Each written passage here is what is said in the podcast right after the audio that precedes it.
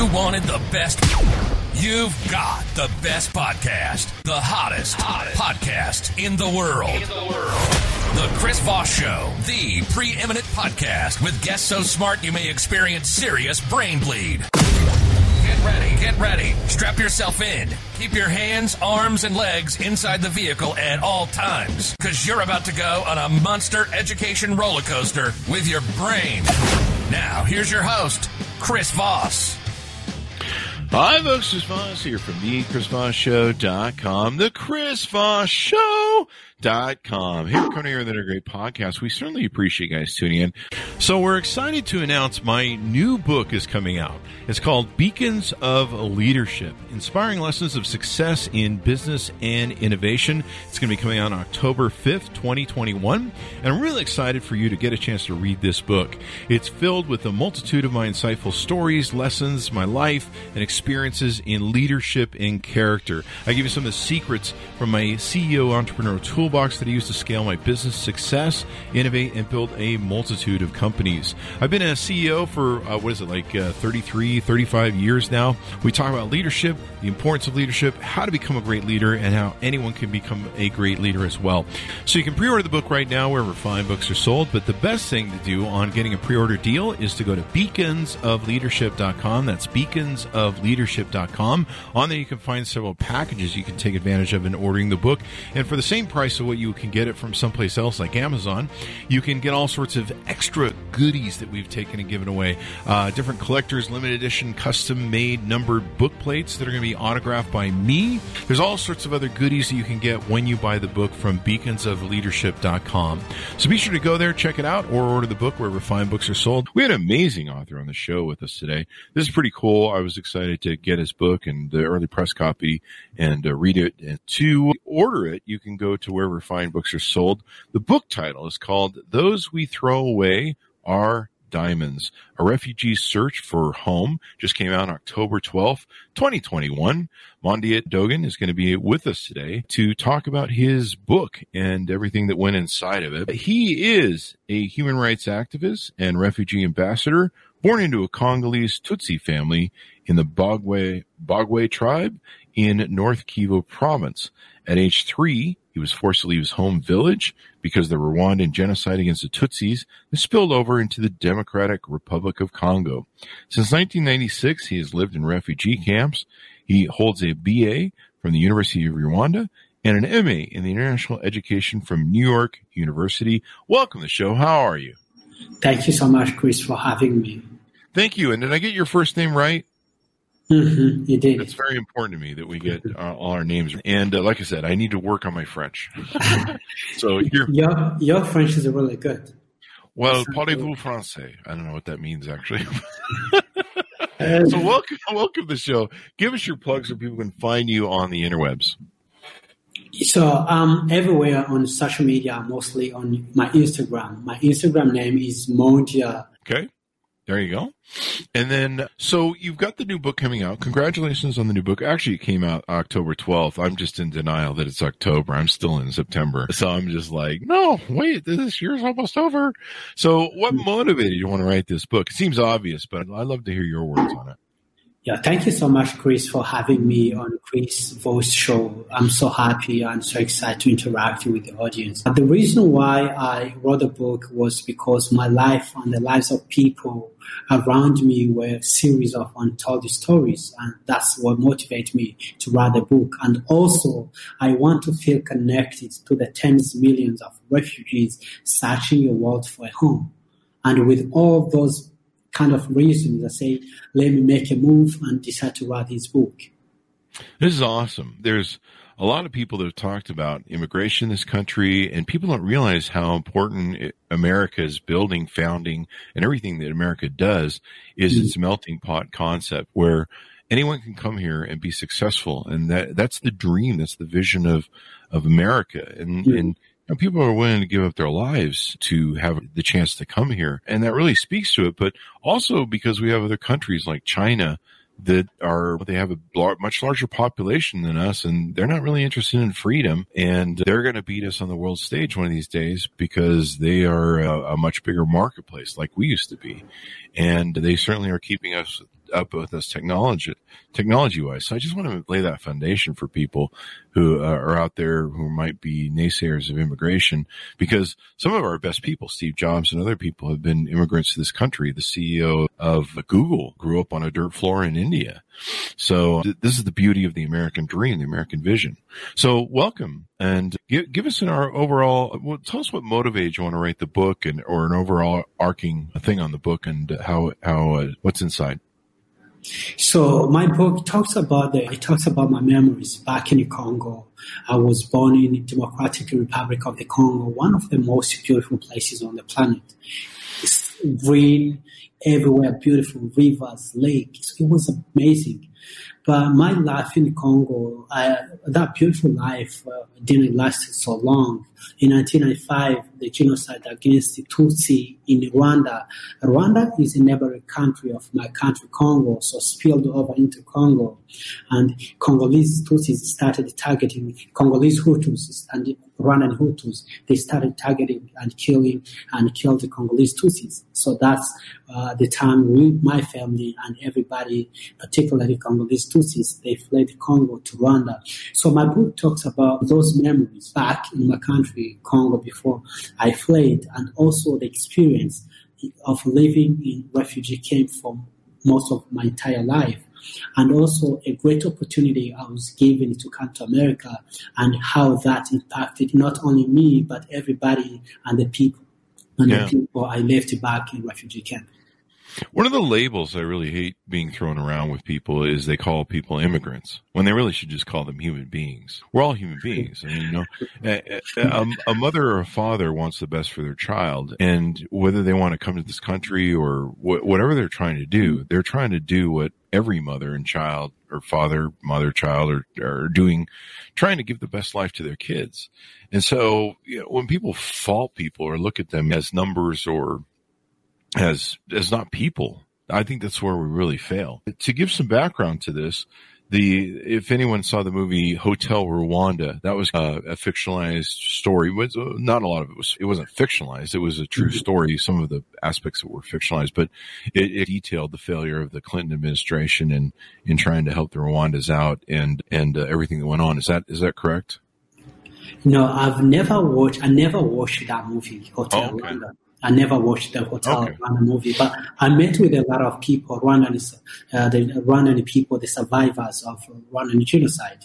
Yeah. But a lot of them criticized that movie. A lot of a lot of untrue stories in that. Oh, movie. really? Yeah. Yeah, I think it's how Hollywood partially fictionalizes stuff, the, the, the drama dress up. But technically, it was basically about how the thing came mm-hmm. about and everything. And uh, of course, is sadly, as a country that didn't have any oil reserves there that we were interested in defending, we didn't step in, and there was a real failure of the Clinton administration.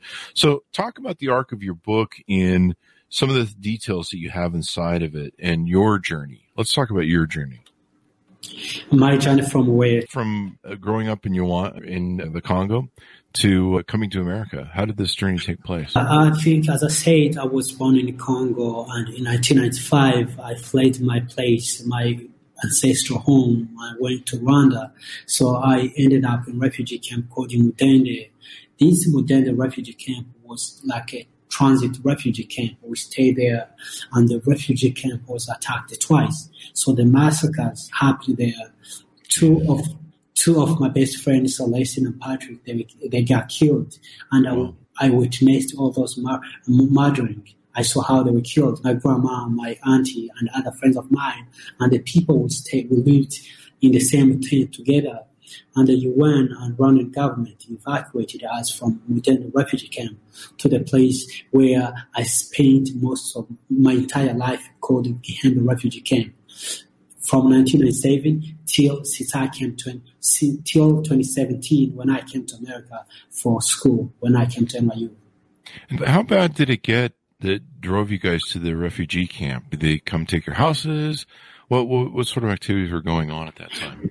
Yeah, the reason uh, my dad, as it was like a normal day, like other days, my dad went to the farm to look after cows and uh, around 10, my dad came back home seriously bleeding and he told us how people, Hutus, were targeting him and how he, they wanted to kill him.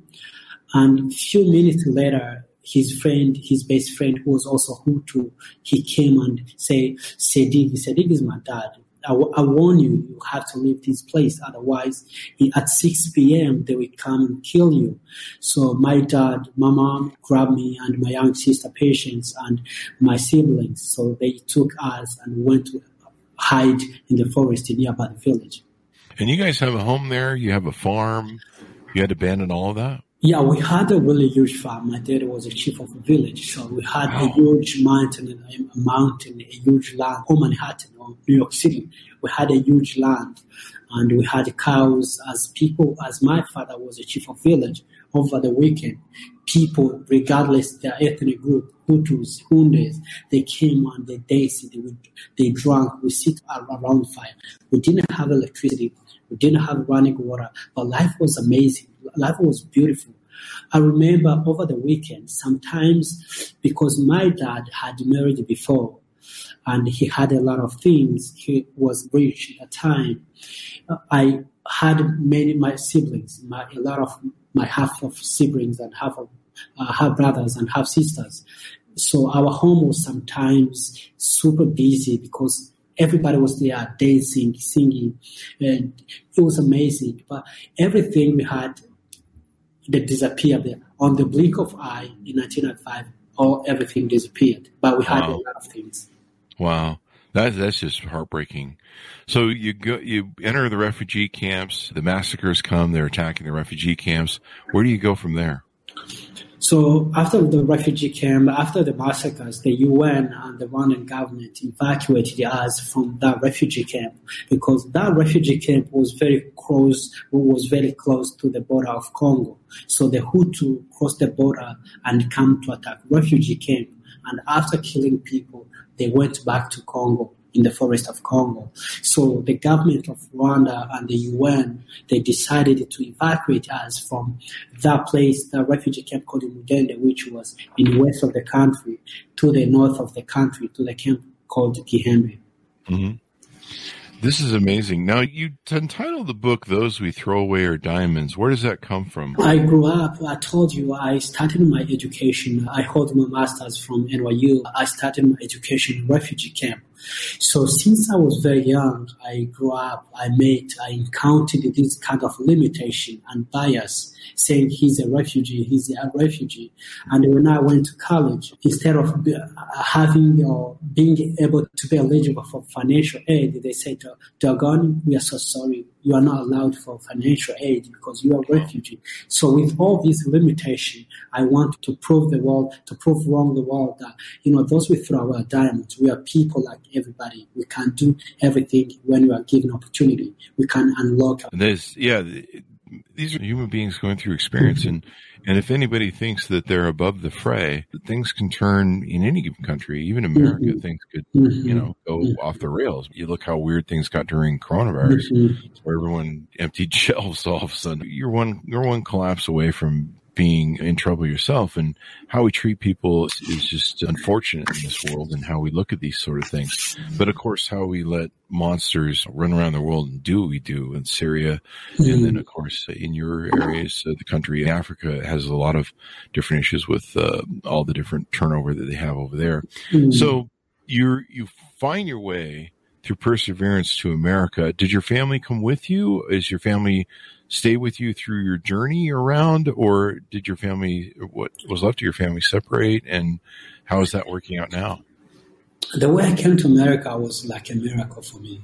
Mm-hmm. I after graduating from University of Rwanda in 2016, I, I tried to apply to every single nonprofit organization or these public and private sectors in Rwanda, but it was really hard for me because I, I, I had this status of being refugee.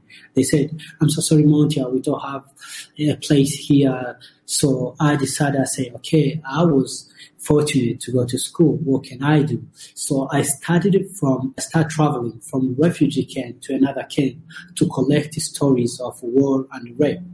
And many of these stories were held particularly by women. So it was, they held them for so many years. So it was like uprooting the energy tree for me to, I, I, want to help these women to be able to share their stories because in refugee camp, nobody talks about what they've been through. So the silence itself, it, it, it was like a machete again. It was like a machete wound again. So for me, I said I wanted at least to find a way to share the stories of people and the people around me. So and the UN and other people, the UN wrote my story and one man from New York, the other side of the planet, we made he learned what I was doing and said, Dogon, I want to bring you to America for school. That's how mm-hmm. I came to America as international student. And there's a story that's in your book too about how you're in Rwanda and you go back to Congo and that doesn't turn out very well. Yeah, I went there in, after we fled uh, my, my village Congo, we came to Rwanda and we lived in this kind of in this refugee camp. Mm-hmm. And my family and everybody, especially adult people, they talked about Congo. They talked about how beautiful Congo was before, how mm-hmm. amazing Congo was, how great Congo was, and people started living in the past because before they had everything, they were rich, but when they came in refugee camp, everything completely changed. So they talked uh, really great things about Congo, but they never talked about something that pushed them out of Congo. So everybody in refugee camp, especially young people like us, we leave, we say, okay, we wanna be, we wanna see the beauty of a country instead of dying from refugee camp. Let's go back to Congo. So that's how my family, my dad, my brother, and I found ourselves in Congo. But for me, I didn't see the Congo, the beauty of Congo that my parents and, or everybody talked about. Everything was killing when I went back to Congo.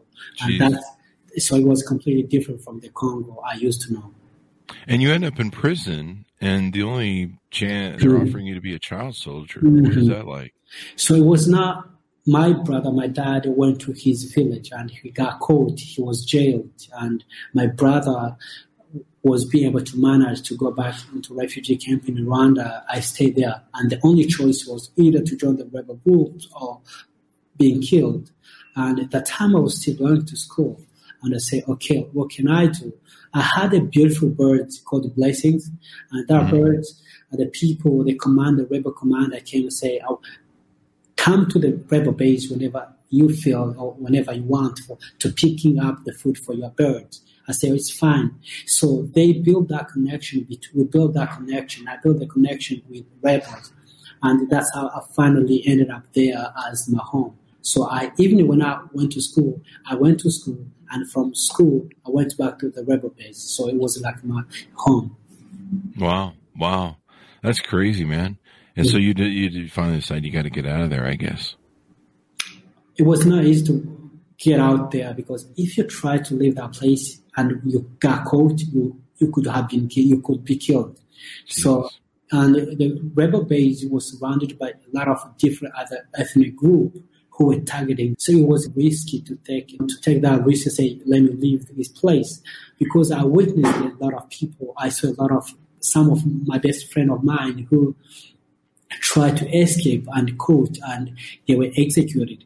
I saw these people, so everybody was very afraid of escaping when I was there, a friend of mine, a friend of my dad, who came all the way from Rwanda, he came to rescue his son. That's how also I was be able to go with them and go back to uh, to, to to meet my to with uh, to meet again my family in refugee camp.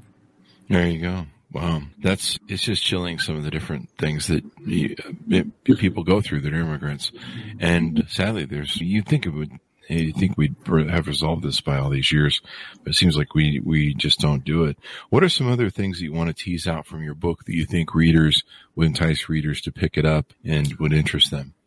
Chris, the reason why I wrote the book, I, I think I tell people all the time whenever I go to speak at the UN or at any university in America, people, what I want people to know, I think that people, tens of millions of people, searching the world for a home at least listen to them, give them love, give them compassion, and be able give the opportunity to these people. They are they fled their home for such of better life, and these people are doing are great human beings. If we support, if we invest, if we believe in them, we can work, we can build together world where everybody feel at home and feel at ease.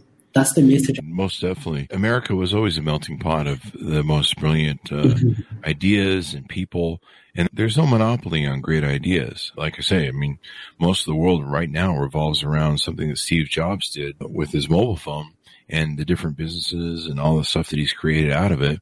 And uh, his father was a Syrian. If his father hadn't been allowed to immigrate to this country, you have to wonder what might have happened and how things might have been different. And we need to recognize that as a country. America was made great because it was a melting pot and uh, and uh, certainly we've got a dwindling population for the first time ever. Our population mm-hmm. is actually going down, and we, we're not going to keep up with China. China is going to take us over, and we need more smart people. We need more valuable people, and you never know where the next big idea comes from, or the next person, whether they're working in any of the given fields, whether it's. Uh, I think you can also see the CEO of Chobani. He is from, think, mm-hmm. Turkey. He's yeah. also immigrated. So there are a lot of mm-hmm. great people, as you said, like CEO of Google. There are great people from uh, outside who are bringing a lot of innovation in the country. That's what makes the United States, I think, yeah. And it, it, I believe some people that were involved with the coronavirus were also immigrants. In the coronavirus vaccines were also immigrants. I'm going from memory, so.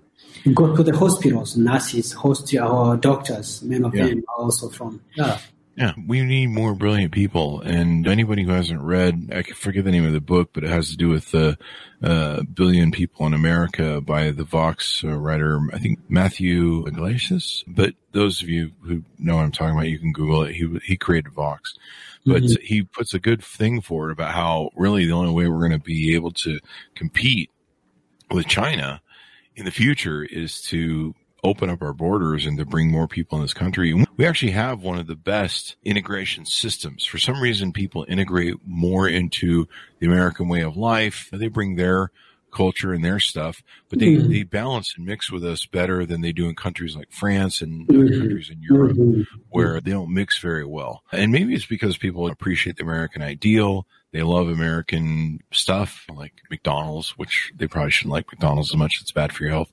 but, uh, Chris, something funny during the World Cup, 2006, I think, everybody, every every young man and women in refugee camp where I grew up, Gihembe, everybody was supporting the United States. And when you ask them, they say, "Yeah, I'll, I'll be an American one day. I'll be an American." So people, these a lot of people appreciate this American ideal out there, and they feel they can do everything for America. I think, yeah, you're right.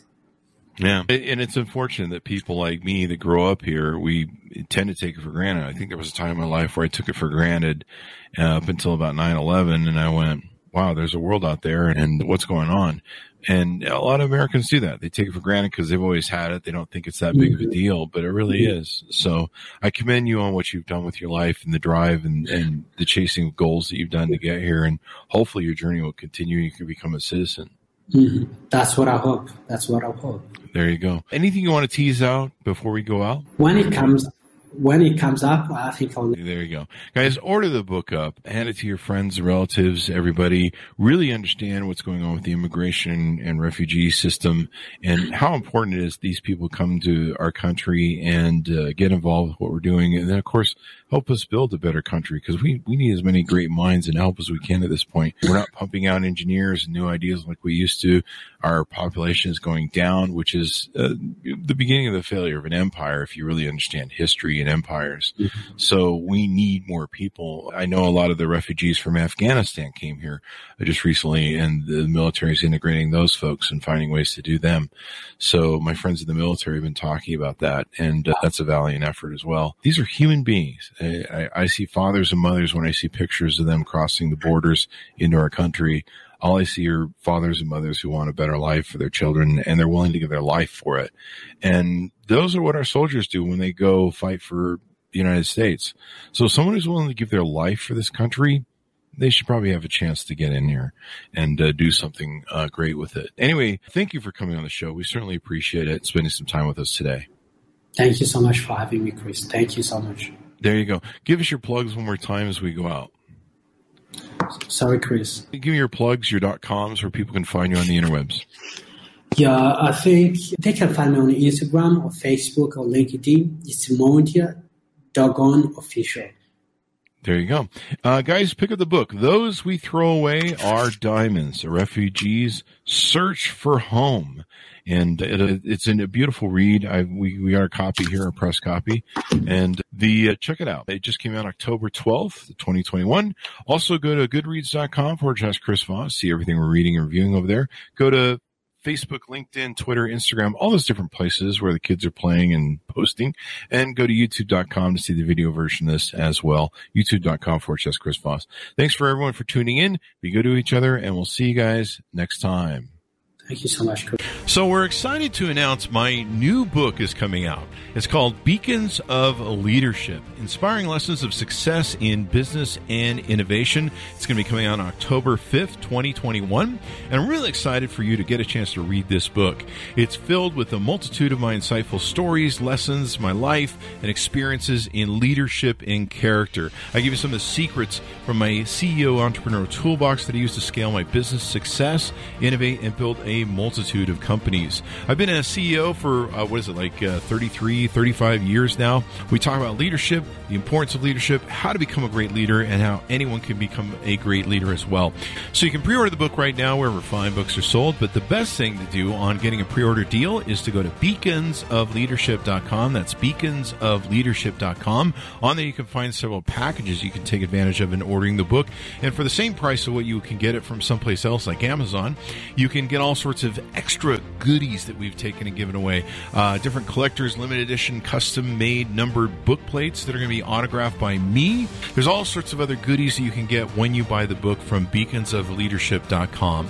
So be sure to go there, check it out, or order the book wherever fine books are sold.